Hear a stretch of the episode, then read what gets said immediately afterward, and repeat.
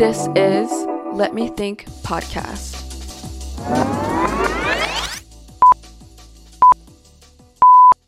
Hi, you guys. Welcome to my first real episode of Let Me Think. In this episode, I will be talking about how to never look back. So, a lot of my friends get curious and ask me, How do you never get the urge to check up on your ex? And I've been through a breakup not too long ago, and I honestly don't check for anyone. I don't check for anyone from my past. So they like to ask me, how do you just pretend like it didn't happen the way that you do? And I think the truth is, I know it happened and it happened. That's just what my brain understands. It, it happened. It's not that it didn't and that I'm ignoring it, but I like to think about what's next for me in that process after that takes place. So this is how to never look back after a relationship ends. So, first, I want to say that acceptance is a major factor in moving forward and past a relationship that ended. Accept that whatever happened, happened. I used to ask a lot of questions before this. Why did this happen? Why did that happen? And what did it mean? When he said this thing and what did it mean when he did that? And did I say something wrong? Could I have fixed what I said? There's always a lot of whys, and I don't think those whys are really, in a sense, directed to anyone in particular. I think that those whys come from the anxiety you feel once that relationship ends. I say that because I don't think I really needed him to answer those questions. I didn't I didn't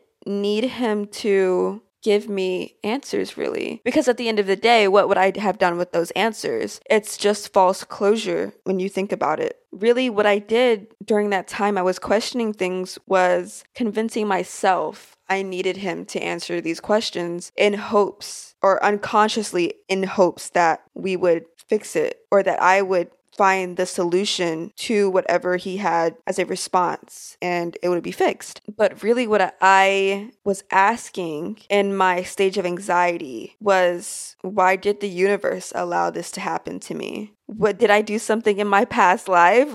Was was there something I had to take reparations from? And there's really no way to avoid that stage of anxiety. And I think the only thing I can tell you from that stage is stop asking questions because it happened. Because the only question now is really what's next. You need to continuously ask yourself, okay, what's next? How can I move forward from this so I can stop suffering with this emotion, this mental battle I have over this situation? And at first, I think that'll scare you. This person was a part of your future, you know. Um, you saw it all with them. You saw the trips, you saw the white fence, the house, the kids, if you're thinking that far, the marriage, whatever it may have been you saw with them and the plan you had for the two of you, it can be really scary to change that long term plan. But I want to focus on how can we reprogram our minds to say,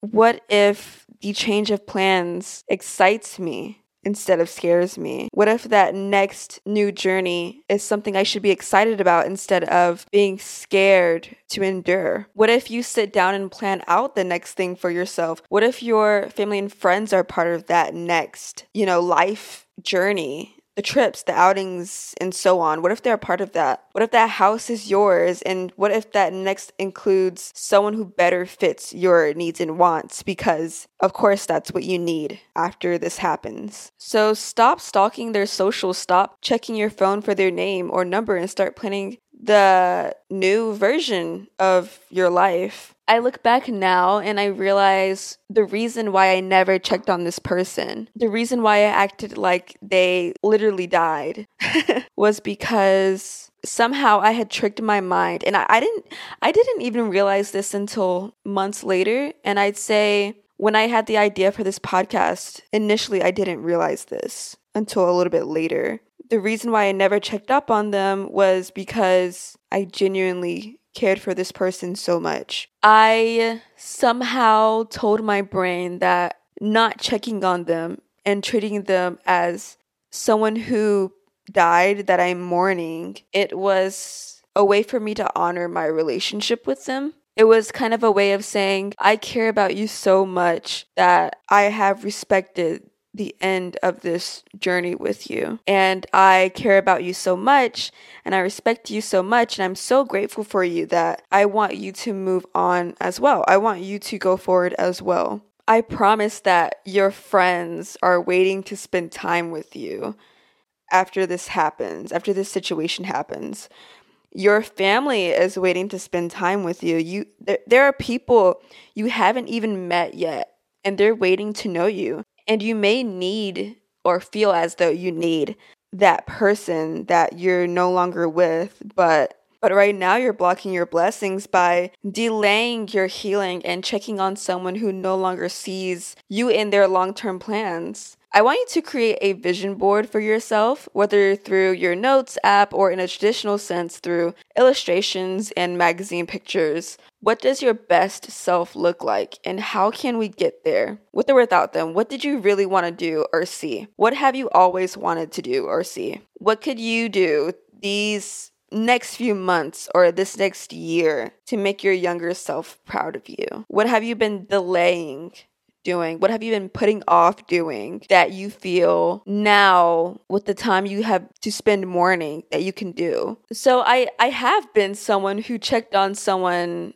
I was no longer with before. It was not fun. And you go into it knowing how you'll feel afterwards. And 99% of the time, you never come out happier than you were before. It's really self sabotage, checking their following, their likes, checking if they've been active, if they're alive, if they've changed at all. It's so self sabotaging, and it's just a terrible reminder that this person is moving on potentially, and I am not able to see them change and grow as a person. And if you need to, unfollow them block them, erase things, do do what you must, but most importantly, do what your heart is capable of. I when I was really deep into this situation, I didn't initially unfollow them, but of course with iPhone, if you're if anyone's familiar with that, I'm not too sure if other phones work this way.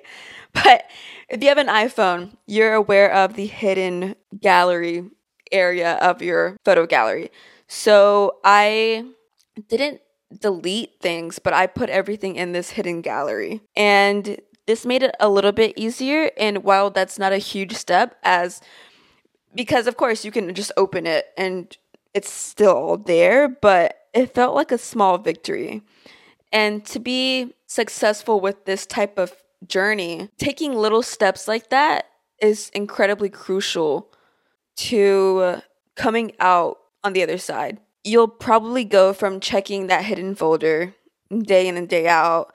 And I think that with it being hidden, eventually you'll start to realize, oh, I'm checking this a lot less. And, you know, go as far as your heart is capable of. Like I said, unfollow them if need be.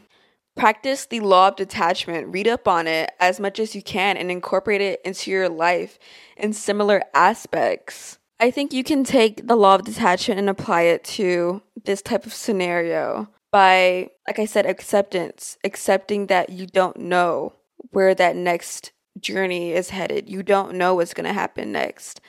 But creating that, but redefining that unknowingness as I'm excited to experience life with a bunch of wild cards. I'm excited to know that once again, as it was before I met this person, life isn't just laid out for me, but I can take whichever direction I need to and I can create a life that I really do want that was outside of this relationship. So for me, I knew that there were things outside of my relationship that I wanted to do.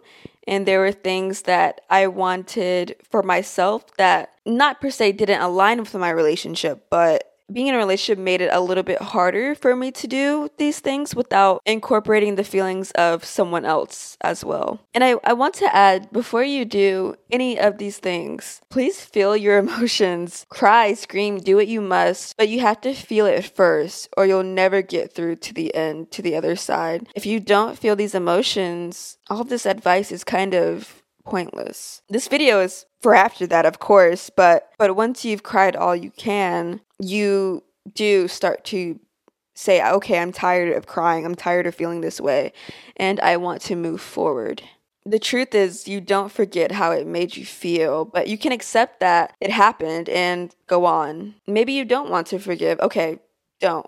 But you have to keep the ball of life rolling. Time doesn't stop for anyone. You kind of have to be on time's side when things like this happen. And I think that we have this natural capability as humans to to have this will to live, this natural will to live. And it's so amazing to watch that play out. I think I went through these steps to help me not look back. One, I felt my emotions to every extent that I could. I was crying day in, day out. I was screaming. I took every chance I got to feel what I was feeling. I suffered and I suffered well and I suffered intentionally. And yeah, I think that that was the greatest thing I could have done for myself. And two, I spent extended amounts of time alone. And I just wanted to reconnect with myself. I wanted to reconnect with the world. I wanted to have like I wanted to open my eyes. I felt like during my relationship and after my relationship when I was hurt, I was walking around with a film over my eyes. I, I wasn't aware of the beauty of things. I wasn't aware of how fast time was going by.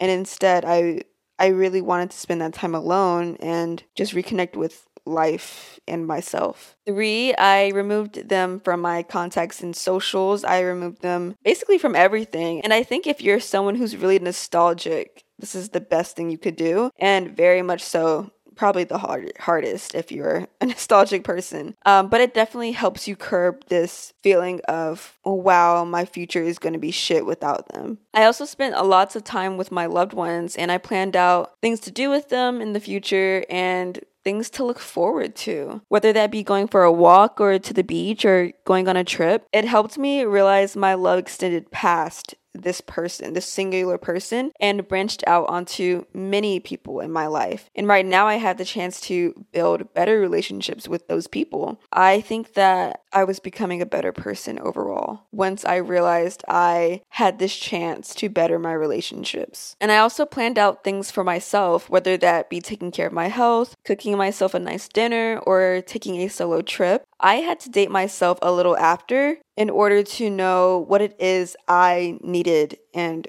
wanted. So that really looks like understanding your love language and how your love language could be used for yourself. In a sense, it's a way of understanding what really makes you feel closer to a person and what could you be interpreting as a strong representation of love to you and what could you be interpreting as someone not really caring at all for you? So, does this mean I've burned every trace of existence of them?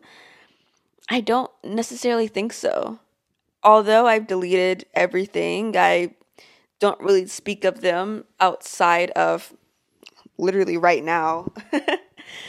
um, I don't think that I've really burned any every single trace of them. I feel like I carry that person with me in a really grateful tone. It is very reminiscent of, say, like, I, I like to compare it to when my great grandmother died. I, she died when I was, you know, really, really young. And still to this day, I think about her really often and I'm way older now. I'm in my 20s. and I still think about this. And I was literally nine at the time. And I think about her in such a positive light. And I feel as though, even though we don't really, you know, obviously carry the same brain or thoughts or anything like that, I feel like in a way, I have gained so much from knowing her and it's it can be seen in the way I talk in the way I express myself and and in the way I just do things in the world.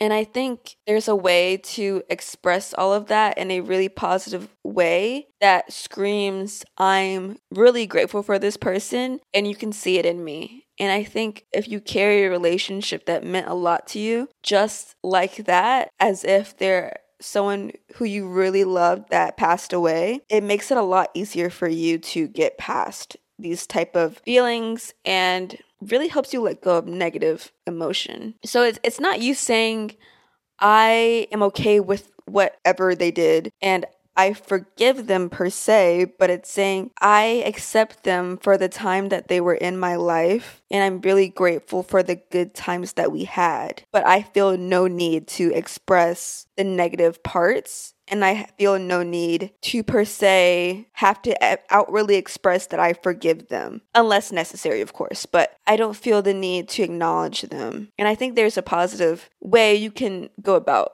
not acknowledging someone. It sounds kind of evil in a way, but I feel like the girls that get it get it, of course. I think so.